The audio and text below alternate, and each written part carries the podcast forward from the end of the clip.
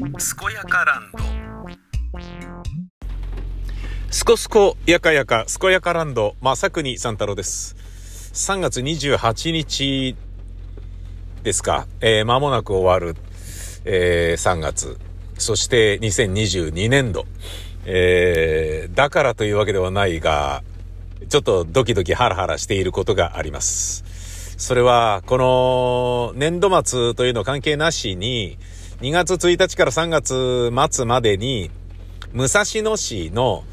えー、地域振興券が、えー、1000円買い物すると500円チケットが出してくれるっていうやつなんですね。それで、えー、もらってるチケットが500円かける22枚分あるんですけど、それを1枚も使ってないというですね。これはちょっとやばいぞっていう。早く使わなきゃっていうことでちょっとドキドキしているわけですね。だけど、ご存知の通り、あの、半額とかだから買っちゃうとかっていう、あの、のが一番、えー、愚かな買い物じゃないですか。金を一番無駄にしてるのはそのパターンですよね。半額だ、だから得だ、じゃあ買おうってね。で、それが本当に必要なものであるならば、買っていいと思いますよ。だけど、値引き率が高いからといって、だって元々の値段なんつうものはさ、あのー、適正価格が何であるかなんていうのは結局ね、ディマンドサプライによって決まってるわけじゃないですか。どれだけ求められているかによって供給量が決まり、供給量が多いから単価が安くなるっていうものですよね。それでも利益が出るからってことですよね。っていうことは、値引き率が、え、50%オフ？ラッキーっていうふうに思いがちだけど、50%オフだからラッキーなのではなく、その商品が50%オフになっているということは、50%オフじゃないと売れないから、もしくは50%オフでもいいから買ってもらいたいから、オフにしてるわけじゃないですか。ですよね。つまり、50%オフで売られているものの適正価格は50%オフなんですよ。なぜならその時の適正価格が50%オフだから50%オフになってるわけですよね。その時の適正価格が50%オフに値しないのであれば、50%オフしないで売ってるじゃないですか。っていうことは、その適正価格で買ってるのに得した気分になってて、なおかつそれが本当に欲しいものでも必要なものでもなく、ただ値引き率がいいからっていうだけで買ってる買い物だとしたら、非常に愚かなものですよね。あのー、なんだかわかんないけど、あの人芸能人っぽいからサインもらっとこうよみたいなのは、あの、ただだからいいと思うんですよ。俺もよくサインして、ああ、宮川っていう人なんですか？って言われたりとかして。俺、俺の嫁さんの旧姓も宮川なんですよとかね、なんかね、どうでもいいこと言われたりなんかして、そうなんすかとかって言って、おそろですねとかって言って、その、俺のことを分からずに俺にサインくださいとかって言ってきたやつに向かってそういうことを言うみたいなね、こととかもありますけれど、えー、まあ僕のね、今僕は正国ですけど、芸名宮川勝時代の話ですな。うんなんだけど、あなので、こう割引率が高いからこれ買うべきだよね、お得だよねっていうような考え方は僕の中には基本的にないんですね。だけど、同じ商品でも売ってるところによって値段が違ってたりするから、やっぱ音響機器はサウンドハウスで買っちゃうよねとか、まあそういうものがあったりするわけです。ですが、この地域振興券に関してだけ言うと、どこで何を買おうとも50%が、なわけじゃないですか。で、その、消費が冷え込んでるからなんとか活性化しようぜと、えー、かつての消費行動を取り戻してねっていう武蔵野市の、えー、テナントに対する愛情でそうなってるわけだから、ねえ、まあそんな言ったってさ、結局のところ、ねえ、税金、ね、武蔵野市民は莫大な税金払ってるわけですから、それはね、あの、だから自分たちの金をただ取り戻したっていうだけの話なので、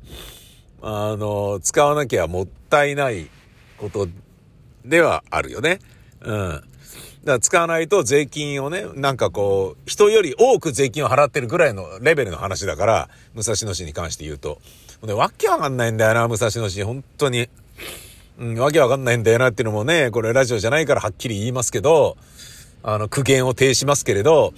あの、印刷物とかがね、異様に多いんですよね。なんかやたらとなんとかね、コミュニティなんとか、なんかね、美味しい飲食店の情報の冊子みたいなものとか、あと、武蔵野なんとか通信とかね、えっ、ー、と、なんかね、そういう、新聞みたいな、瓦版みたいなものがバンバン来るんですよ。週に1、2回来てるような感じなんですよ。俺のイメージで言うと。それぞれカラーで、フルカラーで印刷されてて、何ページにもわたって、つまり冊子になってんだよね。なんだよ、これ。あとは新聞みたいなやつね。日刊現代みたいなやつが、もう、週1か各週ぐらいで来てんのかな？あるんですよ。で、それって、正直、ゴミなんですよね。全く使わないんですよ。タウンページとかも来るんですよ。全く使わないんですよ。だってネットがあるから。で、俺それね、あの、武蔵野 FM の人に、これなんであんないっぱい配ってんすか印刷物つって何考えてんすかここの人たちはみたいな。ちょっと宮川さんでかい声出さないでみたいなこと。そこがね、要は、あの、商工会議所みたいなとこだから、と、あの、武蔵野 FM はそう、そういう人たちのもとで、あの、ね、そういう人たちのね、市役所からの天下りがね、社長やってたりするようなところなんだから、あの、そういうこと言っちゃダメみたいなことがね、顔に思いっきり書いてあるようなね、そういう感じだったんですけどね。で、あのー、聞いたら、まあ、お年寄りが、えー、やっぱり印刷物、すりもんじゃないと、こう、見えない、あの、わからないっていう方がまだまだたくさんいらっしゃるからっていう、そういうことらしいんですよね、とかって言って。なるほどね、と。まあ、それは一理あるよ。一理あるけど、要は、それってね、なんか市長とか市議会議員のね、知り合いの印刷所に仕事振ってやるよね、みたいな、ねえあのー、東さんがね、宮崎県知事やってた時にね、元、あのー、相方のね、大森歌右衛門にね、あのー、ノベルティの印刷する会社をね、作ら、作らせてっていうかね、大森歌右衛門がノベルティの印刷をする会社を作って宮崎に引っ越して、宮崎でそのね、シールとかのね、あの、発注を東さんから受けて、で、宮崎のね、なんか土建化戦といかんであったりとかなんだとかっていう、いろんなものを、あのなんかね、印刷するのを、ね、ツーツーレロレロのね、たけし軍団のツーツーレロレロの、えー、元相方のね、えー、元相方って別に解散してなきゃ今も相方なんだろうけど、東さんの相方の大森歌右衛門さんのにね、振っててみたいなね、ことがありましたよね。うん。だからそれと同じようなことって当然ね、要は税金を使って政治家たちはみんなやりまくることができるわけだし、ですよね。だからみんな政治家になりたがるわけよ。だからね、あの、道路交通、で、道路族なんてのもすごいもんね、あのーね、道路族の、えっ、ー、と、国会議員とかになるとね、そのサービスエリアとかパーキングエリアの、あの、テナントはね、もう全部親戚にやらせてね、一族老頭ね、大、大儲けっていう感じですよね。あの、ほっといたって、クソまずい飯だろうが、爆発的に売れるじゃないですか、あそこ。ねえだって、20キロにね、1箇所しかないわけだし、ってことは、ね、昼ご飯じゃあサービスエリアで食おうぜってなるもんね。わざわざ一回下降りたら、高速道路がその分高くつく可能性もあるし、降りてね、店探して、で、また乗り換え、乗り直すって言ったらものすごい時間かかるから、サービスエリアで食おうぜってなるでしょそれがね、もう、道路族のね、もう、すごい、だからあの、佐野ラーメンのね、従業員首とかっていうのも、あなんかそういうね、もともとね、強い利権に守られてる中で、やってきた中で、この味は俺たちが作ってんだみたいになんか自分がやってるような気になってんじゃねえぞ、おめえたちみたいな。俺の血がお前らを食わせてるだけなんだぞ、みたいな感じで、ふざけんな首だみたいな感じで、やったようなね、なんか、腹ほらひれはれな話なんじゃねえのかなっていう気はしているけれどもね。まあ、そのね、政治家の利権っていうのはどうしてもね、わからないでもないんだけど、俺がね、どうなのかなと思うのは、そのゴミのようにいっぱい出てるわけですよね。その印刷物が。毎日毎日出てるんですよ。だけど、武蔵野市っていうのは、あのー、捨てるための、まあ、普通の家でですよ。え事業ゴミじゃない、普通の民家なのに、えー、ゴミを捨てるときに、えー、ゴミ袋代というのが、指定のやつを買わなければいけないんですよ。えー、緑色のやつで。えー、結構高いんですよ。容量で言うと。僕が豊島区で、大塚でスタジオ借りてた時の豊島区の事業ゴミね。豊島区の事業ゴミの、えー、あれ72リットルで10枚で3000円ぐらいだったかな。同じぐらいなんですよ。容量で言うと。家庭なのにですよ。家庭なのに。吉祥寺の場合はね。それみんな買わなきゃいけないんですよね。で、僕は、あの、毎日行くわけでもないから、えー、まあ職場として借りてはいるけれど、職場ってかね、セカンドハウスとして借りてはいるけれど、企業として借りてる、企業の所在地ではないので、で、支店という扱いでもないので、あの、事業ゴミじゃなく、普通の生活ゴミとして、出してるわけですよね。まあこの辺もね、あの、でもお前そこで編集してんだろって言ったら業務じゃねえかよみたいなことで言うとね、非常にあのファジーなことになるから、これもまた放送では絶対言えないレベルの話なんですけど、まあね、言ったらね、そのふざけんなみたいな感じでまたね、リスナーでガタガタ言う人とかもね、またクレームでね、かかってくるだろうけど、この、ポッドキャストに関しては、クレーム、クレームを言うより、俺を軽蔑して終わるっていうだけで、ね、えーもうそれ以外に何もやりようがないんでね。うん。だからそういう人間もいますよねっていう。そういう人間がいることを許さないっていうわけにはいかないでしょっていうね。その辺のフリーダムな感じがいいですよね。放送局ってね、やっぱりね、その放送局のイメージがあるから、その放送局のために自分を偽らなければいけないところがものすごいたくさんありますもんね。外部からの人間であってもね。で、そうやって考えるとね、局のアナウンサーなんかはそれはそれは窮屈だろうなとは思うよ。うん。話を戻して、その、事業ゴミと、えー、豊島区の事業ゴミと同じぐらいの値段の、えー、家庭ゴミの袋を、1枚、なんか、どのぐらいだろうな、まあ、何十円のやつですよ。もう、あの、俺はたまにしか行かないから、一番小さいやつ買ってんすけど、一番小さいやつで本当にあの、コンビニ袋と同じぐらいの大きさなんだけど、それでも1枚10円ぐらいするんですよね。で、それを毎日それで行ってね、弁当を食べてそれ突っ込んでとか、なんか、まあ印刷物とかね、まああの、収録した台本とか、そういうのをプリントしたのを捨てて、で、出すわけですけれど、ゴミにね。で、それでだいたい1回10円ぐらいかかってるわけですよ。で、ね、もうその72リットルで、えー、なんだろうな、40、え、な、いくら、まあ、100円ぐらい、200円ぐらいだったのかな？とかとあんま変わんねえな、みたいな感じで、あのー、量がね、量の値段で言うと、出すゴミの値段で言うと、豊島区の事業ゴミとまるで変わらない、もしくはそれより高いんじゃないかぐらいな感じなんですよ。でね、その、だけど、そのゴミそのものは、自分が出してるものっていうのは、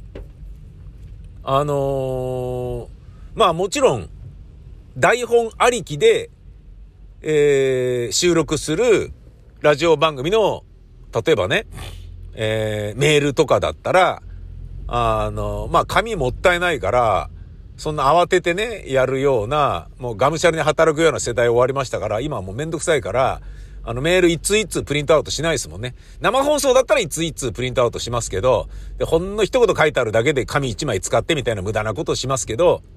それがね、ラジオ日本の場合は、あの、裏紙使ってくださいとかっていう風になってるから、裏紙使ってんだけど、でも差し紙で持ってくる AD とかが、ただバーって持ってくると、裏も逆になってたりなんかして、全然別の番組のメールいきなり読んじゃったりして、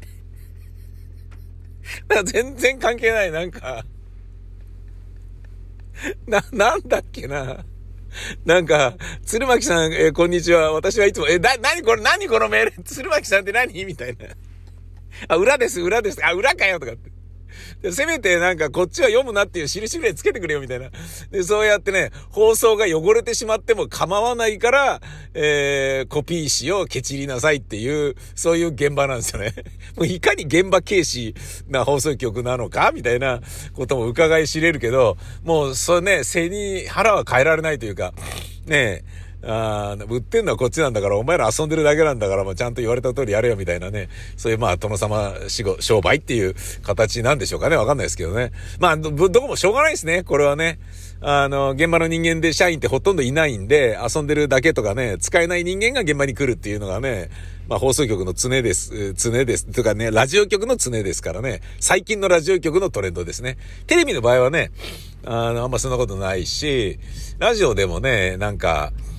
ね、うまい具合に現場に居続けることをね、なんかね、TFM の信江さんみたいにね、あの、うまいことやられてる方とかもいらっしゃるから、一概にね、現場に長くいるやつが無能っていうことは言いづらいですけど、そういうね、まあ要はね、外のね、外出し、いわゆる制作会社に任そうぜっていうことになってるから、だったらね、だまあ、そのね、確かにその裏紙の部分はね、バッテンしとけばいいだけの話なんだから、じゃあその分インク代かかるじゃんみたいなね、ことで言うとどっちがいいのみたいな問題とかはね、またいろいろ難しくなってくんだけど、そういうようなことがあったんだけど、だけど、ね、そ生放送ではそういう一枚一枚プリントアウトするけれど、ねそれが30分の録音番組だったらそれ必要ないから、コピーペーストして、メールをコピーペーストして、1枚の紙の中に、えー、例えばね、松木両国だったら、大喜利のネタを、セレクトされたやつをバーっとコピペして、その1枚を見ながら喋るんですよね。まあ、ペーパーノイズも乗らないし、あの、紙もね、書かんないからいい。えー、ということは、僕の場合で言うとね、松棒1本収録するのに紙1枚を消費してるわけですよ。っていうことは、月に4枚しか消費しないわけじゃないですか。松棒で言うとね。えー、だからゴミがそれだけしか出てないってことですよ。なのに、そんなにゴミがね、いっぱい出てるっていうのは、ね、最初に話したクソみたいな印刷物が鬼のように来るからなんですよ。つまり、払ってる税金で印刷物がすられ、その印刷物が全く必要ないから全てそのまま捨てるんですよ。一文字も見ないで捨てるんですよ。面白くないし、そこに書かれてることも。必要な情報ではないし、ネットで見た方が詳しくわかるし。全く意味がないんですよね。だから無駄な仕事まで、ポストからそれを引っ張り出して、トントンつっていちいちチェックして、で、その中で本当に自分の必要な郵便物が入ってないかのチェックをするっていうのを煩わしくする作業を加え、なおかつ、その紙代、印刷代、そしてそれを捨てるためにもう一回二度お金を使わせるっていう、すんごい金を使わされてるっていう感じがあるんですよね。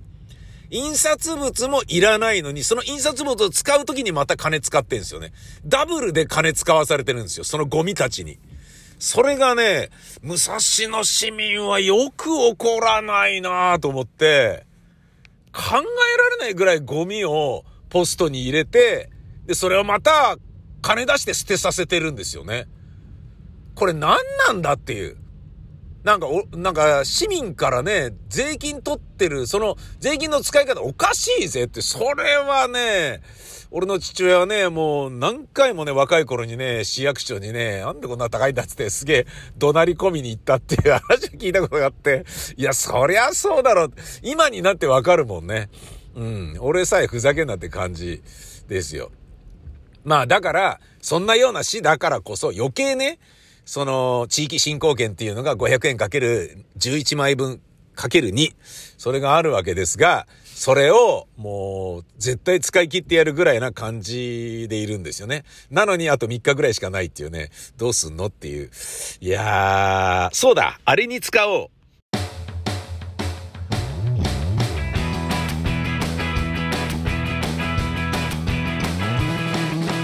僕らが知らず知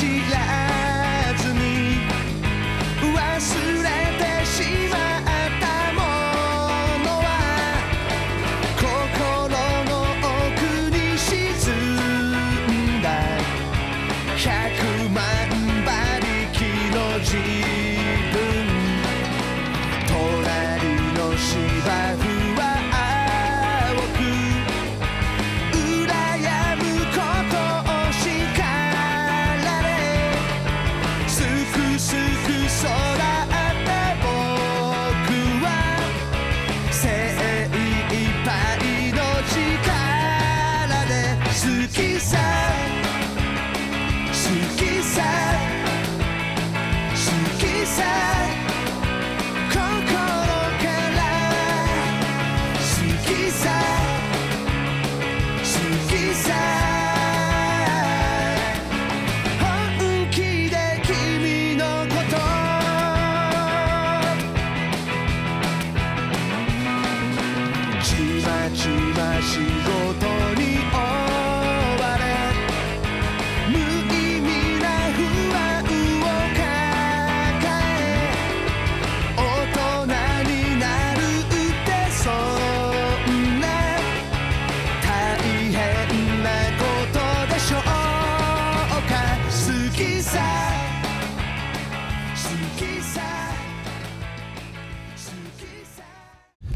あれというのは、そうです。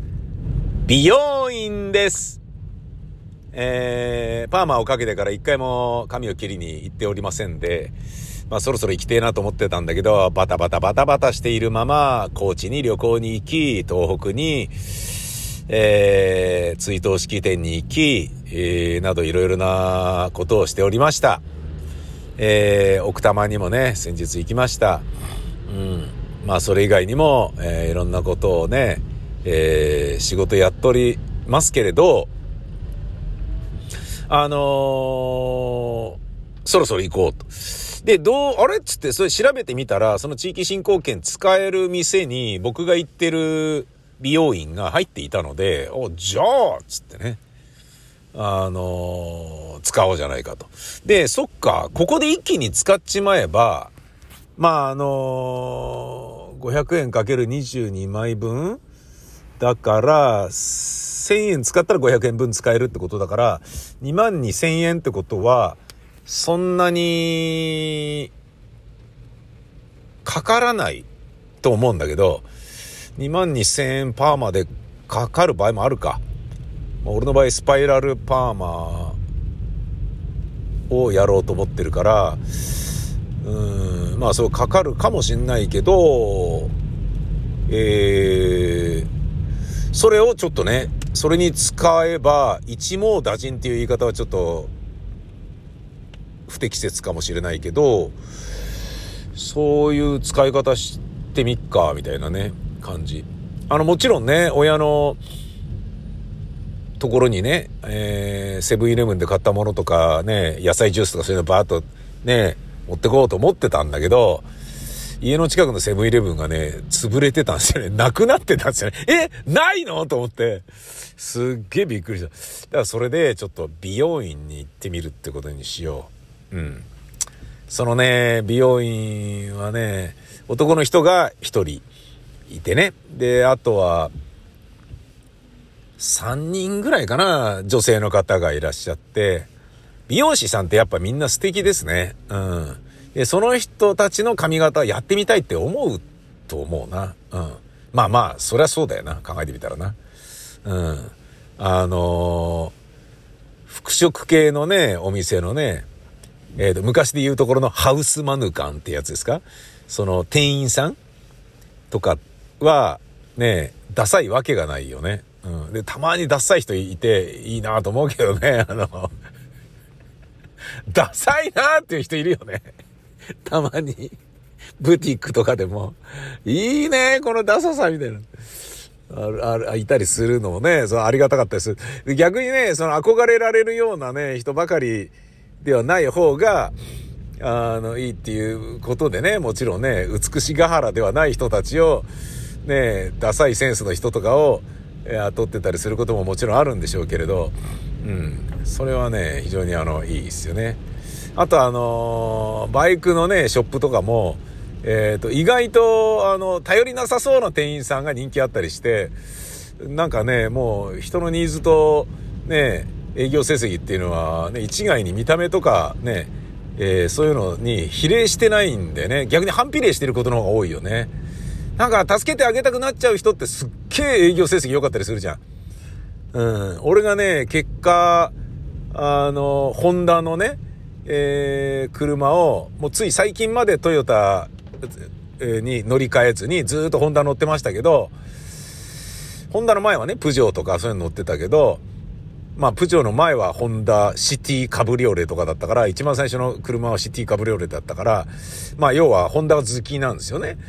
えーでも、その、まあでも別の車も乗ってみてえなぐらいにね、まああの、このハイブリッドとかね、その環境問題で、か、あの、車にね、乗る側の意識もね、ちょっと、えー、しっかりしないといけないんじゃないかみたいな雲行きになる前の段階の頃の話ですけど、つまり、あの、今で言えばね、その、もう正直ね、あの、環境問題ということで言うと、トヨタ一択だと僕は思ってるんですけど、燃費とかも含めてね。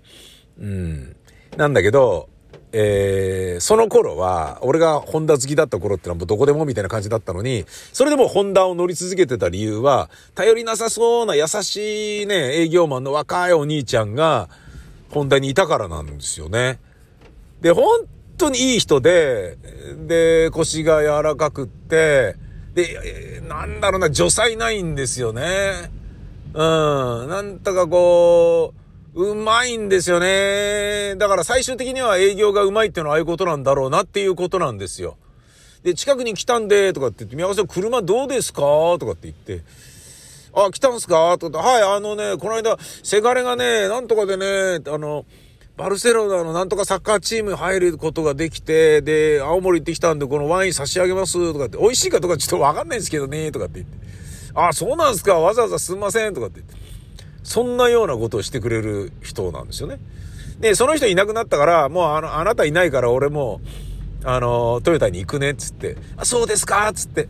で、その人は辞めて生命保険の会社に入ったんです。やっぱ営業成績が良すぎるからでしょうね。うん。で、生命保険の会社に入って、あなたいなくなったから俺もトヨタに帰るで、つって、言ったら、そうなんですかつって、ちょっともう一回ちょっと待ってもらっていいですかつって、その自分が前勤めていたホンダに連絡をして、今こういう風に宮川さんおっしゃってるから、あの、もったいないからあなたのね、ホンダの高野台店で繋げるように、なんかパンフ持って行くなりなんなりしなさいよみたいなことをガーッと言ってくれたんだろうね。その後バンバン営業電話かかってきて、で営業ってね、なんかこう、お安くしますんでなんとかお願いできませんでしょうかみたいなの来たんだよね。でもその人いないからもういいですって、お前ら態度悪いしみたいな感じで、まあ跳ねのけたわけですよ。だけど、その方は、自分が元いた職場の営業のことまで、営業仲間のことまで考えて、あのー、動いてくれてるわけだよね。すごいよね。うん。で、宮川さんがホンダ車好きっていうのは分かってるわけだから、それがね、営業マンがいなくなっただけでね、か、あの、ホンダを嫌われてしまうのはちょっと寂しいんで、みたいな感じで動いてらっしゃるっていうのがすげえなと思ってね。なんか、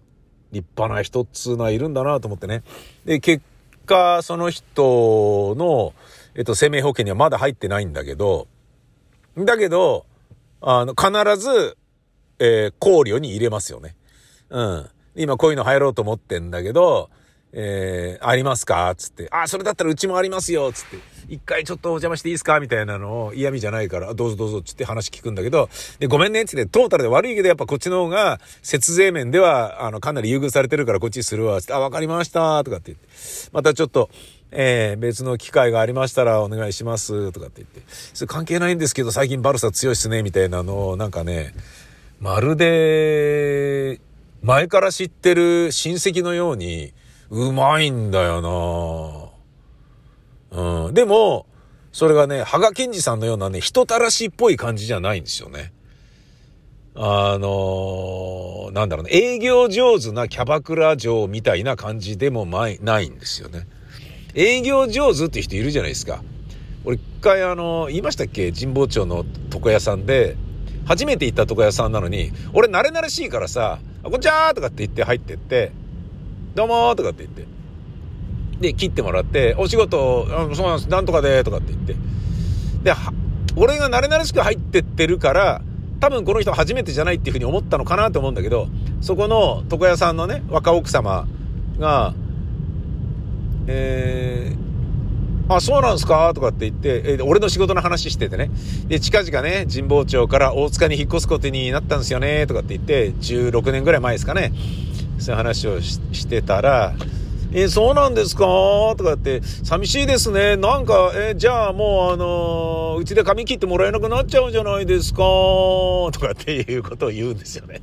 初めて行った床屋なのに。うん、もう、うまいよ、この若奥さんっていう感じなんだけど、うますぎるから逆に、なんか、抱きすべき二度と来るかっていう心の誓いをやっぱ胸に秘めちゃうよね。うますぎて。うん。そんなのはね、もう、ラジオパーソナリティやってればね、なんだろうな、あの、慣れっこですからね。うん、なんかね、ミュージシャンとかね、あの、要はラジオパーソナリティと仲良くなれば、自分のね、出した CD を、つまりお皿を回してもらえるっていうことが分かってるから、宮川さん今度飲みに行きましょうよみたいなね、すっごい多いよね。うん。で、それをね、なんかちゃんとね、そういうのを、毒を食らわば皿までとばかりに、バンバンやってた人もいらっしゃるからね。あの、赤坂康彦さんみたいにね。うん。でね、ミスチルの桜井さんみたいな感じで、呼び捨てにできるような間柄を作ってとかね、そういうようなそれはそれでね、あの、なんだろうな、あっぱれって感じはするよ。うん。赤坂さんのポジで言うとね。でも俺は別にね、そういうあの、スーパー DJ とか、全然なりたくないし、逆にね、その有名人とか有名アーティストと知り合いがいるっていうのは逆に、かっこいいポジションだから俺が大嫌いな、ね、そうは絶対なりたくないっていうやつなんで、ねえ、なんか、人から見たらね、なんか運情人っぽくなっちゃうじゃないですか。俺が。ね、絶対なりたくない。ね、そ多少でもね、ラジオのレギュラー持ってるだけでそういう風に見てしまうような、よく物事を分かってらっしゃらない方っていうのもたくさんいらっしゃるけど、マスコミ何しろすごいみたいな風に未だに思ってる残念なね、お年寄りとかもいるから、それはまあある程度ね、しょうがないのかなとは思うけど、にしても、それはね、ちょっと嫌だからね、うん、アイドルグループとかもね、アイドルだけで二十歳超えてたりすると、カフが下がってるところで、宮川さん飲みに連れてくださいよとかって言って、行きましょうよとかって言って、誰々はね、結構ね、飲んだら面白いんですよとかってって。ね、うまいですよね。もう、キャバ嬢以上にうまいですよね。あ、そうなの？じゃあ行こうよごちそうするよみたいな風に、おっさんだったらそこでね、パクッと食いついちゃいますよね。それがルアーだと分かっていても、餌かもしれないっていう。本当に餌かもしれないっていうね。ルアーじゃなくて本当のミミズかもしれないとか、ワームじゃないかもしれない。食べたら本当に美味しいかもしれない。パクッやっぱりルアーだったっていうだけの話なんだけど、誰が見てもなんだけど、でもパクって言っちゃうよね。うん、別にあの、アイドルのね、お尻触らせたりとかしてもらえなかったとしたって、有名アイドルであったりすればさ、若いお姉ちゃんで可愛い子ちゃんであったりすれば酒飲むだけでも十分楽しいし、それで仲良くなっちゃったりとかいうのがあるじゃないですか。そんなようなのとか絶対乗らないもんね。そうだね、行こうね、とかって言って一回も行ったことねえし。本当にひどいんだよな。本当にひどいんだよな、俺な。本当にひどいってこともないけど、うん、あんまいいくないんですよね。だから芝居、な、なの、そのくせ芝居には見に来てもらったりするっていう、その辺がね、ずるいといえばずるいけどね、うん、やっぱ飲むとね、もう大変ですよ。うーん、あの、なんかね、前にもね、それでね、嫌な思いしたことがあって、まあそこちょっと今は愚痴るのは雨だから多くなりそうだから、えー、別の機会にね、あの、エイベックストラックスの宣伝のお姉さんに、ちょっとね、あの、はめられかかった話っていうのは、次回話すことにしますけれども、そういうね、えー、芸能人のね、つながりを吹聴するような人にはなりたくないわけですし、えー、そうやって考えるとね、うん、まあ、ともあれ、えー、営業トーク上手い人はいるけれど、いやらしくない、あのー、上手な方っていうのは本当にすげえなと思うし、うん。それによってね、僕は、えー、ホンダからトヨタに変わるっていうことになったわけなのですが、えー、そんな私が、えー、本日向かっているのは、えー、ラジオ日本に番組の搬入に行きます。で、これは、あのー、もう、しょうがないだろうなと思ってるんですね。これはしょうがないだろうなっていうのは、家から納品させてくれや、みたいなことはね、もう、うーん、まあ、あの、普通にね、見れば、神奈川の放送局なんですけど、ラジオ日本っていうのは、ラジオ関東っていうね、名前でやってた時とかに、あのー、もう東京のね、民放の代表格みたいなふりをするっていう意味合いで、やってたわけですよね。AM が前世の頃はラジカンで大盛り上がり。ねもうみんなね、達郎さんからみんなこうラジカンでいたから、そこからまあ、ねえ、えー、社会の僕宅宣言っていうね、のがあって、クーデターがあって、社長こけ下ろしてみたいなものすごいドラマがあって、それが1980何年ですよね。で、そこに、ね、その頃に救急としてね、怯えながらね、いつクビになるかわからないっていう状態の中で働いてらした方々が今管理職とかお偉方の歴々の中に名を連ねてるわけだから、その、なんだろうな、日テレからのね、天下りの人が、えら、あの、お偉いさんとして来たとしても、それに対して、こうね、強く出れないで、子羊のようにいるっていうのは、そのね、社会の僕宅宣言っていうね、あの、非常に、もう、なんかね、えー、まあ、要は、独裁者みたいな人がいたわけですよ。うん、めちゃめちゃ面白いんですけどね。で、その話をラジポンの番組でしたらですね、あの、ネットでちょっとざわついたってね、ラジポンで社会の僕宅宣言の話できんの宮川さんくらいだろみたいなこと言ってる人がいて、まあね、宮川さんだからであってね、もうまさくにさんだったらね、もうあの、ね、そこまでは言えないでしょうねっていうね、ことなんだけど、そのね、えー、ラジポンですから、あの、ラジポンですからっていうか、ラジポンもそうですけどね、どこの放送局でもそうだけど、もうあの、リソースをね、あんまり避けないから、えー、スタッフをね、全部外注にしますよね。うん。で、外注にするから、なんだかよくわかんないことになって。でね、あのー、僕のね、常識で言うとね、その、同じ枠を、番組終わる側の番組と新しく始まる番組を、両方同じスタッフで行くなんていうことは、ありえないと思うんだけど、今なんか普通にそれあるみたいで、バカなんじゃねえのと思って 変えろよって感じすんだけど、変えないんだよね。あのー、作家も同じ人間使ってたりして、いや、それ断れよって感じすんだけど、断らないでやるんだよね。すごいなと思って。なんか、その人たちには何だろうなだから、NTT ドコモの CM に出ていた小田裕二が、その切れた後に移動のね、だから今で言う au ですよね。KDDI ですよね。の携帯の CM に出ていたのよりも、出ていたのと同じぐらい、あのー、無節操っていう気がする。小田裕二はもう、爆笑ネタだったもんね。両方出てるよ、こいつって。バカなんじゃねえのみたいな感じだったね。それはちょっとね、僕の中では信じられないけど、それをね、今もね、なんか、東京の放送局でも、そうやってんだよ。やり始めたんだよね。もう信じられないんだよね、俺としてはね。だからね、地方局はまあ、100歩譲ってしょうがないかなと思いますよ。でも帰ろよって思うけどさ。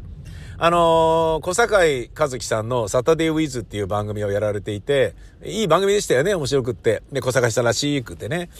で、それね、やっぱね、あのー、プロデューサーがね、会社の中でのね、パワーバランスであんまりいい位置にいなかったっていうだけのことなんでしょうね。あの、終わっちゃいましたよね。えー、久米さんが来たからっていう理由だけで終わらされちゃいましたよね。まあもちろん久米さんをね、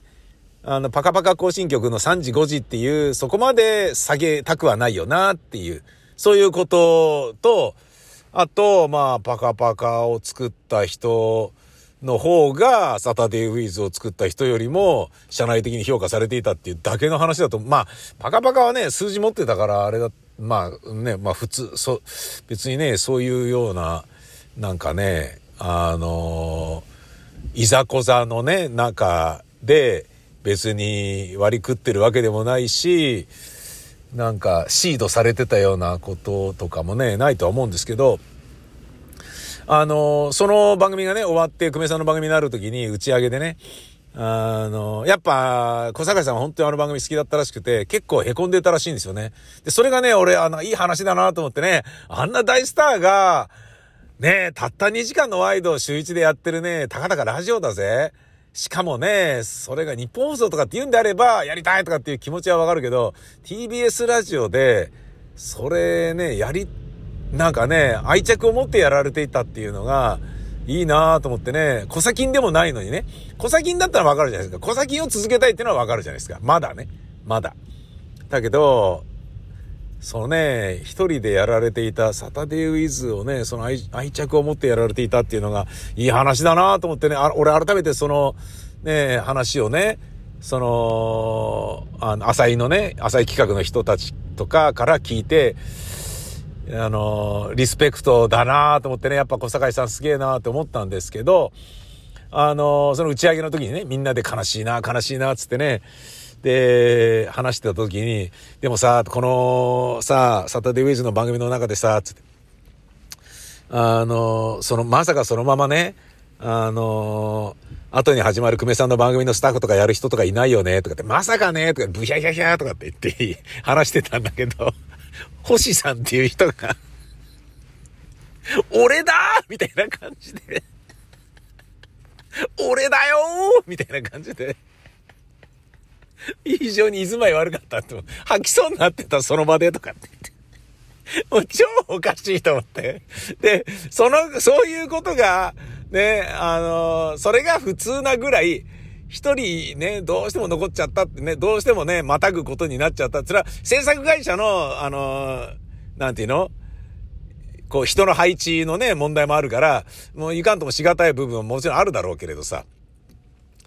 あの、なんだろうね、あの、俺がね、あの、アナウンス学院から引っ張ってきた、えっ、ー、と、なんだろうな、女の子のね、AD を自分の番組でやってたんだけど、若い AD って人気があるから、すいません、爆笑問題の方行かしてくださいって引っこ抜かれちゃったりとかして、とかっていうのも、うん、しょうがないよね、とかっていうのは、どうしてもそうあることなんだけど、だってあっちの番組の方がね、お金にもなるだろうからね、制作会社としてはね、とかっていうのは当然わかるんだけど、当然わかる話ではあるんだけど、あの、それはね、もう、あの、なんだろうな、その頃はそれが、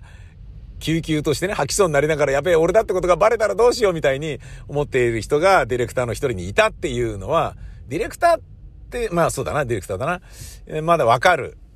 話なんだけど、で、それがね、あの、それをね、ちゃんとね、こう考えられるようなところが TBS ラジオにはあったので、えー、いいなとは思ってたんですけど、うん。あの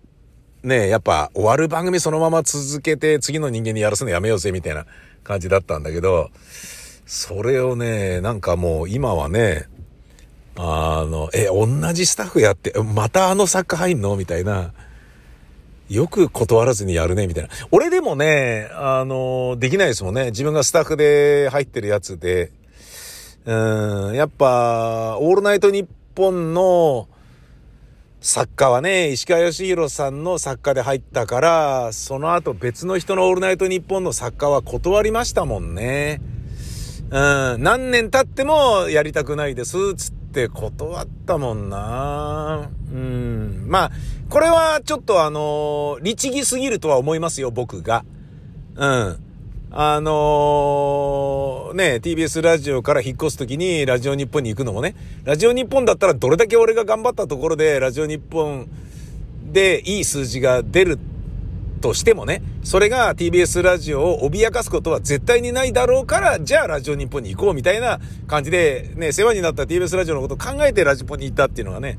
ありますけどね。なんでうちでこんなってやってるやつがラジポンなんか行くんだよみたいに TBS の人からも言われたけど、いやいや、だから、だからでしょみたいな。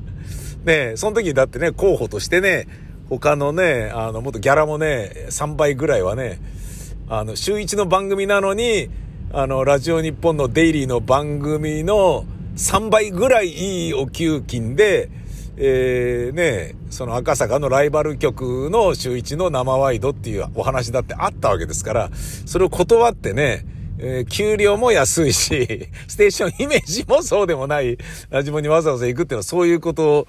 だったわけですからね。でもそれもね、あの、俺の家族からしてみたら何考えてんだよ、父ちゃんっていうね。まあ、父ちゃんとは言わないだろうけど、あの、そこまで律儀になんなくたっていいんじゃねえかってね、赤坂の人たちだってあんたのことただの駒としか思ってないってことはあんたが一番よくわかってるだろうみたいな部分はね、すごいあるとは思うんですけど、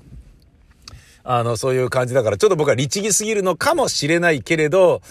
うん、でもね、やっぱ、身入れてやらないとね、ハートを入れてやらないと番組ってね、いいものになるわけがないので、工場でね、ベルトコンベヤーに乗ってるものをね、こうバーっとね、あの、一個一個にし、なんかね、強烈なる愛情を注ぐとかっていうようなことをしないのと同じような作り方では良くないと僕は思ってるので、特に媒体価値が下がり続けてるところだからこそ、あの、そういうところが大きな違いにつながるだろうから、本気でやんなきゃねっていうのは思ってるんだけど、でうちの会社でね、やってる番組でも、ズンの、えー、存在ラジオっていうのやっててね、ズンの存在ラジオ、二畳半の小部屋からっていう番組を、まあ、飯尾さんが忙しくなって、辞めることになって、終わることになってね。で、その後に岩井川の、えー、誠実ラジオっていうのに変わったわけなんですけど、その時に俺ズンの番組やってたディレクターの僕が岩井川と一緒にやると、うーん、まあズンさんだったら、飯尾さんだったらこう言ってただろうなとかね。やすさんのこういうところが面白かったのになとか、なんか比較しちゃったりしそうで、ね僕はあの、岩井川のね、えっ、ー、と、お二人大好きで、あまあ、ジョニオさんがね、あんなに面白い人である、ね、あの、あんなに面白い生き物であるっていうことはもう、誰もが知ってると思うんですけど、イガンさんがね、NHK でやられてたラジオがね、まあ、面白いなと思ってね、うん、本当に、あ、これはもう、芸人さんの中の100点だなっていうラジオ、もうフリートークから何からしてたんですよね。この人にもっとやってもらいたいな、ラジオって思ってたんで、あの、押しまくってですね、えー、岩井川の番組で企画を成立させるに至った時は嬉しかったんですけど、ただ、いざなってみると、待てよと、終わってそのままつながりでやるとしたら、俺ディレクターやってたらなんか比較しちゃうかもしれないから、うーん、やだなと思って、うん、なんか、ね、ズンの番組あんな一生懸命作ってたのに、あのー、なんかね、手のひら返したようにね、岩井川の番組作っててるのもなんか嫌だなと思って。まあ別に、そのね、岩井川の二人からしても、ズンの二人からにしてみても、別にね、その、宮川さんそんな気使わなくていいよっていう、両方面白い番組にしてやってよっていうのは当然あるだろうけれど、なんかね、自分の中で嫌だったから、変わりましたもんね。ディレクターを別の方にやってもらってっていうことにしたんですよね。まあちょうどね、あの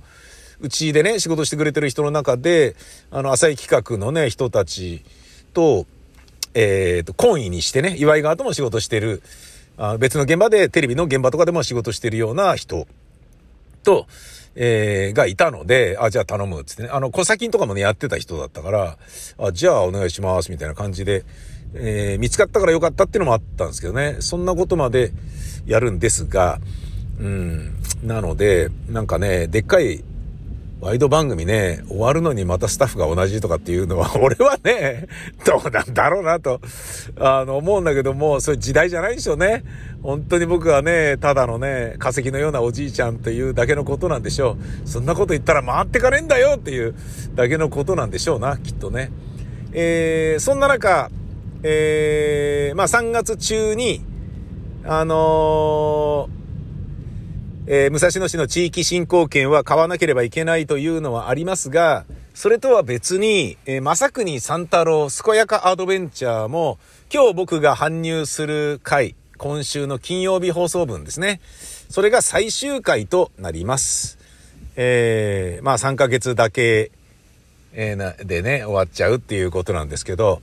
その後はその本編でも言ってます通り、正国三太郎 MT というポッドキャストを立ち上げてですね、まだ届いているのに実行されていない指令のいくつかを、あのえー、こなすっていうことをちょっとやってみようかなと思っていますね。うん、本当は、あのー、一個ね、あのー、全然別個の、えー、っと、放送局で、え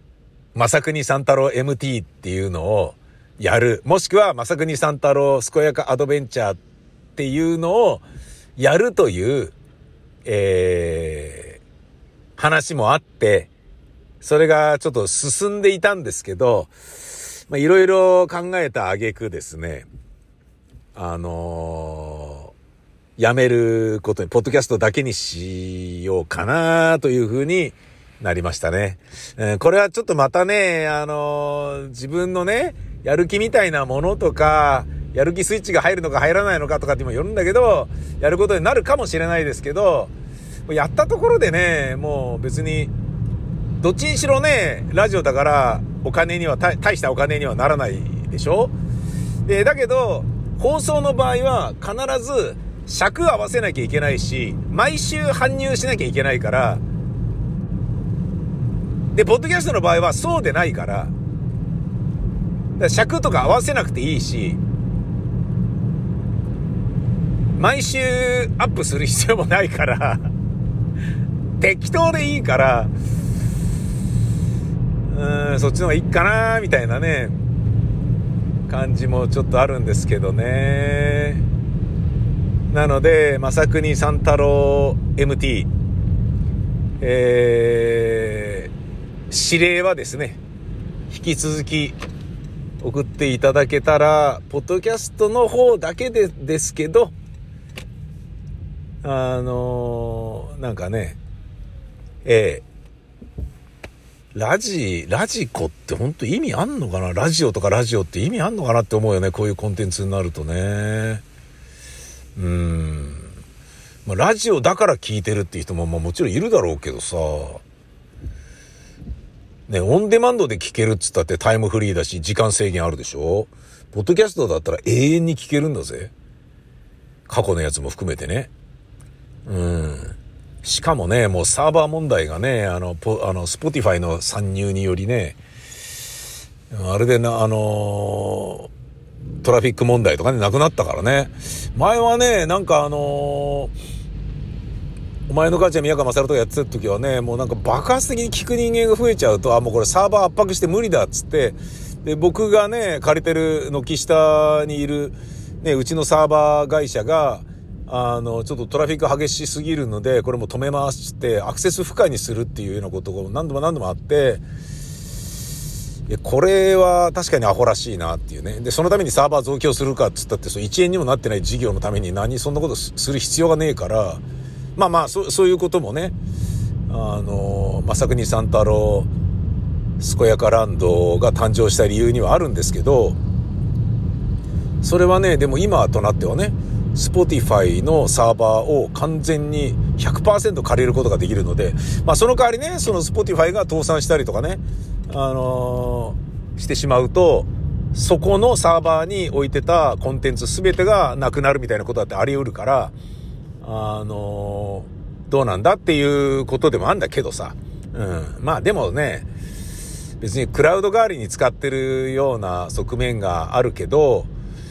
うん、もう、もうすぐなくなりますみたいなことをね、言ってくるだろうから、その時にね、必死こいてバーっとね、まとめてダウンロードみたいなことを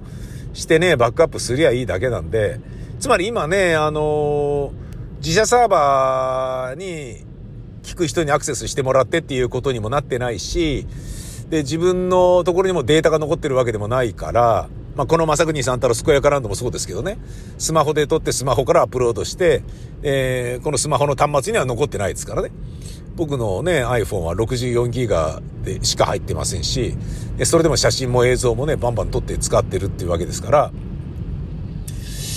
だからね、まあ、便利にね、あの、世の中になりましたよね、本当にね。俺がね、思い描いてた、こういう風にポッドキャスト更新できたらいいなって思ってた通りの世の中にようやくなったっていう感じなんですよね。でもその頃には僕もお年寄りになっているっていうね。これね、若かったらね、もっと山気出してそれでね、あの、自分のね、こう、ラジオ番組における人気みたいなものをそのまま金金に変えるかみたいなビジネス展開とかもね、当然バンバン考えるんでしょうけれど、今は全然そんなの考えないですよね。逆にそういうこと考えるとストレスがね、増えるだけだから、だったらお金いらないですみたいな感じになってるような。こんなの家族に聞かせらんねえな。何言ってんだよ、てめえ。もうちょっと稼げよ、みたいな。みんな65までちゃんと働いてんだぞ、みたいな。ね感じだもんね。俺の親戚ね、この間65歳になったんだけど、もう1年延長して、あの、働くっていうことらしいから、え、まだ働くの？みたいな感じで、俺ちょっとね、まあ本人にはそういうふうに言ってないけど、まあまあまあ、まだ働くんすか？みたいに、頭の中ではちょっとね、大きな驚きが満ち満ちていたよ。うん。まあそのぐらいね、あのー、働きたくて働いてる人なんて一人もいねえだろみたいな感覚が僕の中にあるからなんだけどね。うん。まあともあれ、非常にあの、僕は大好きだった、えー、番組がですね、えー、まあいろんな事情で、によりね、終わることになりまして、で、これはね、自分でもね、あの、分かってたことではあるんだけど、かなり寂しいですね。うん。この、健やかアドベンチャーが終わるのは、うん。まあ、健やかアドベンチャーね、イコール宮川勝 MT ですよね。これが終わるのは、ちょっと、悲しいなうん、だけどもう、どう見てもね、これ以上ね、うちの利益をこれだけ減らして、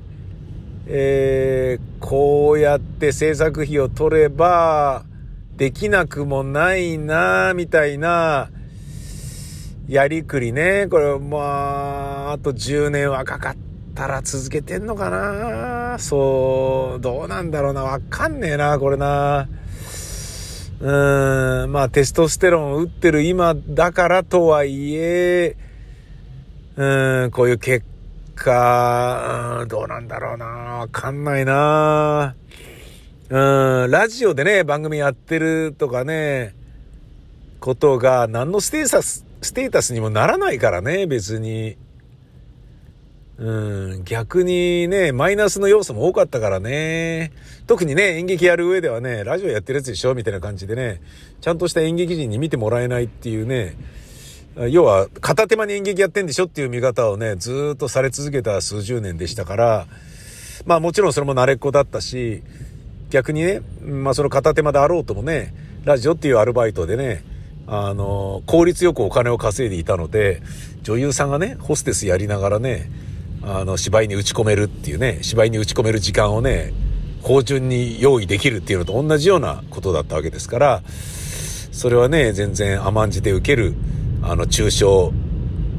そねみ、妬みなんですけど、うん。まあ、にしても、ちょっとね、今回のね、このロードムービー、一人ジャーニーの番組は、ちょっとね、終了するのがちょっと悲しいような気はするね。まあ、悲しいっていうのは、要は、あ、行かなきゃっていうのね、必ず、毎週一箇所どっか行くっていうのがあったから、それによって、えー、なんかね、うちにこもって、えー、仕事したり、ね、っていうことだけにとどまらず、外へ出るっていう機会を無理やり自分に作っていたっていうことが僕の人生にプラスになっていただろうし、うーん旅行とかもね、別に行かなくていいやみたいな、ツーリングもね、行かなくていいやみたいなものがありそうだったの。を、こういう番組をやることで自分を外へ出そうっていう、あの、自分の健康維持のためのコンセプトが、てか、目、主目的がそれだったから、うん、だからね、その TBS を聞いてる方からしてみたらね、何このヌルヌルした番組みたいにね、あの、面白くないんだけど、みたいな感じでね、みんなに思われてるのとかどうでもいいよみたいな。あの、なんかね、ジャンクでも聞いててくれよみたいな感じが自分の中にあったので、それはね、もうどうでもいいんですけど、あのー自分の中ではちょっとね、良かったんですよね。いろんなものに出会えたからね。まあそれもね、あの、本編の中でもね、同じようなこと喋ってますけれど、だね、これで、ね、あの、どうなのかと。えー、指令を片付けるというかね、片付けるって言い方はね、送ってくださった方失礼ですね。すいません。指令をね、送っていただいたものを、えー、こなす。消化する、ね、実践する、実行に移すっていう、あのー、ことをね、これからやるにしても、どれぐらい、どれぐらいの頻度でやるんだろうかってね。あまりにも頻度が薄かったらね、もうその、ね外へ出るっていうきっかけそのものも自分の中で減っていくだろうし、じゃあ更新しなくていいじゃんみたいな風にもなっていくわけじゃないですか。なんかね、今ね、石川義弘さんとね、やってたトークライブがね、あの、もうコロナでね、毎月月1で必ずやっていたっていうのが、そうじゃなくなったっていうことによって、タガが外れたようにね、どんどんやらなくなっていっちゃってるみたいなのと同じようにね、無理にやる必要ないよねみたいなことになってったら、そうなっていっても不思議じゃない。それがちょっと寂しいな。そういうふうに自分が変わっていくかもしれないのが寂しいなという気がするんですよね。だからね、なんか、もう行かないと、あの、ならないっていうね、なんか理由がね、あればね、いいんだろうけど、うん、まあそれはね、ジョギングみたいなダイエットとかもそうだけどさ、うん。あとまあ、一番は、その、まさくに三太郎 MT っていうのを始めたとしても、それはじゃあ、まさくに三太郎健やかチャンネルの YouTube と、ネタが被り倒すんじゃねえのっていう。録音機と動画カメラ両方持ってくんじゃねえのみたいな。で、同じものばっかが音声と映像だけでアップされることになるんじゃねえのとかね。そんなようなこともちょっと思うんだよね。思うっていうのは、ねえ、それって意味あるのっていうことなんだけどさ。ねえ、自分はね、ラジオ番組やるにあたって、あのー、同じ、なるだけね、えー、同じテイストでありながらも、コンセプトとかアプローチが違う、えー、番組をやりたいっていうのがあったから、その時間、その時の俺、今までこういうことをやってきたからこそ、今度はこういうこととかっていうのを考えてやってきてたものですから、あのー、まあね、だから例えば、パカパカ更新曲っていう番組で、出たとこ勝負のね、かかってきた電話が面白かったら面白い番組になるけど、つまんなかったらつまんない放送になっちゃうねっていう、出たとこ勝負のね、えー、じゃんけんみたいな、いわゆるガラガラポンの番組作りっていうのをして、で、来た。で、それによってね、その不確定要素が非常に多いね、番組作りに携わってきたから、今日大丈夫なのかなって、今日千葉くん担当か大丈夫なのかなみたいな、なんかね、そういうもやもやしたようなものを感じないで、もうあの、最初から笑かすっていうことに関しては、もう準備してあると。えー、自分たちで用意したもので笑かすっていう風にした作り込んだ出たとこ勝負じゃない、あのー、もうすでにやる前から笑いに関しては保険かかってますっていうようなものをやろうっていう風にえー、始めたのがその後のね、デートの時間でそという番組だったんですよね。で、その後にね、えー、健やかミュージックは音楽番組だし、なんか、ね、ポッドキャストで言えばね、ラジオで言えないことをね、えー、まあ4文字も連呼しながらやってみようぜとかね、なんかそういう住み分けでね、なんかあの、同じタイトルで同じコンセプトの番組を、曜日や時間帯が変わってもやってたりするような人たちって、あのー、バカなんじゃないのっていうふうに思うんですよ、僕は。じゃあその時間じゃなくてもいいことをやってたわけですかっていうことだからさ。バカなんじゃねえのって。せっかく枠変わるんだから別のことやりゃいいじゃんって。バカなんじゃねえのって。いくらカツカレー好きだからっていつまでカツカレー食ってんだよ、バカみたいな。そんな感覚が僕の中にあるんですよね。でもね、そういう飽きずに続けられるっていうね、ゴールがないのにマラソン選手として頑張り続けてね、永遠に走り続けられる人こそがラジオ DJ パーソナリティとして向いてるんでしょうし、走ってるだけで楽しいからゴールなんかいらないみたいな そういうことなんだろうけれど、なんかね、その辺はちょっと僕のね、なんか、あの、人としての個性、特性の部分なんでしょうね。うん。だからそうやって思うとね、あのー、YouTube と、ポッドキャストの、まあ、作人さんとら MT って、内容も同じだし、取り扱ってるネタも同じだし、コンセプトも同じじゃね？みたいな、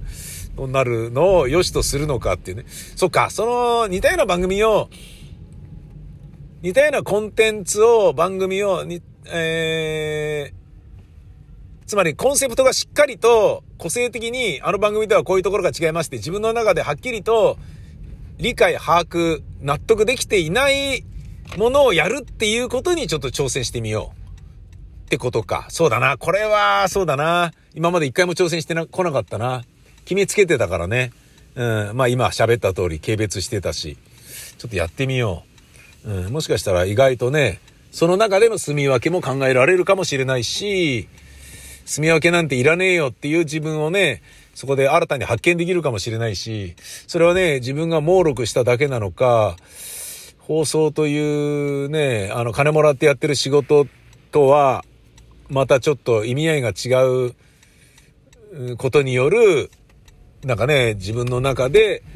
えー、稼が取れたことなのか、なんかそんなようなこともね、やってみればわかるだろうな。そうだな。とりあえずやってみよう。で、やっぱ嫌だなと思ったらね、YouTube だけに絞って、えー、ポッドキャストの方はやめちまえばいいわけだしな。うん。そうなんだよね。この録音するときにね、この録音の番組で言ってるから、MT で来てるからっていうことを理由に、あの、カメラ持ってくとバイクじゃいけねえじゃん、重いじゃん。全部カメラは今日はいいやとかって言って、でも行ったらね、いい景色でね、カメラ持ってくればよかったとかね、思うこといっぱいあるんだよね。まあそれがね、すこやかチャンネルって YouTube や、ね、で記録していこうっていう、ライフログ作っていこうとかっていうふうに思ったわけなので、そうだな、とりあえずやってみよう。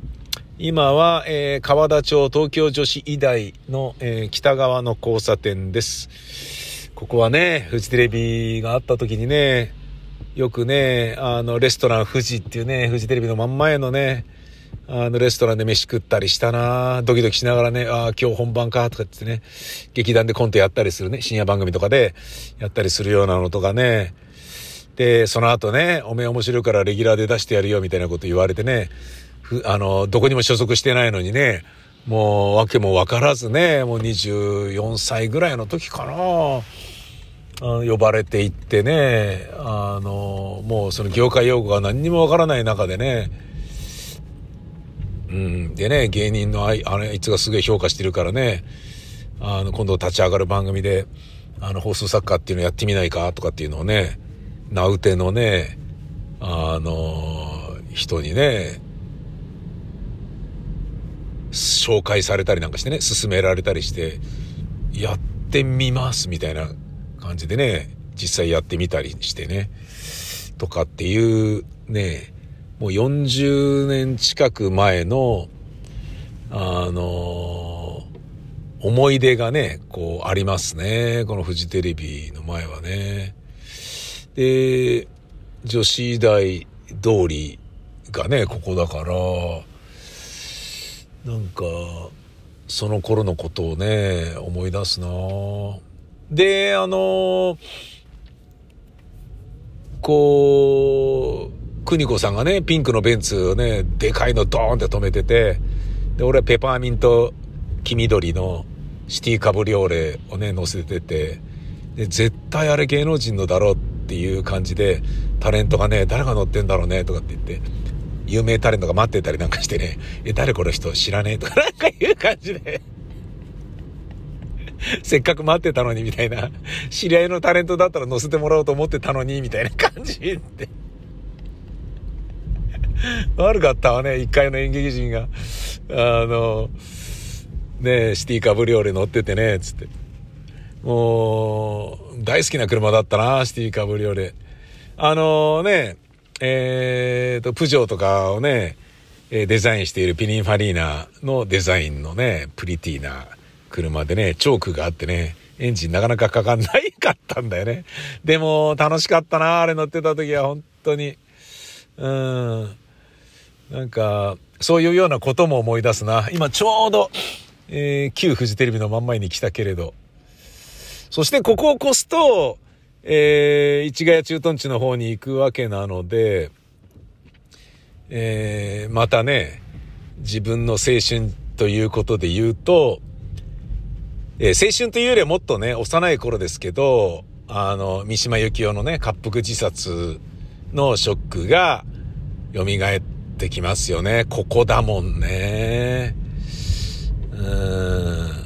まあ、東京に住んでるとね、それぞれの土地でそれぞれの思い出とかがあるよね。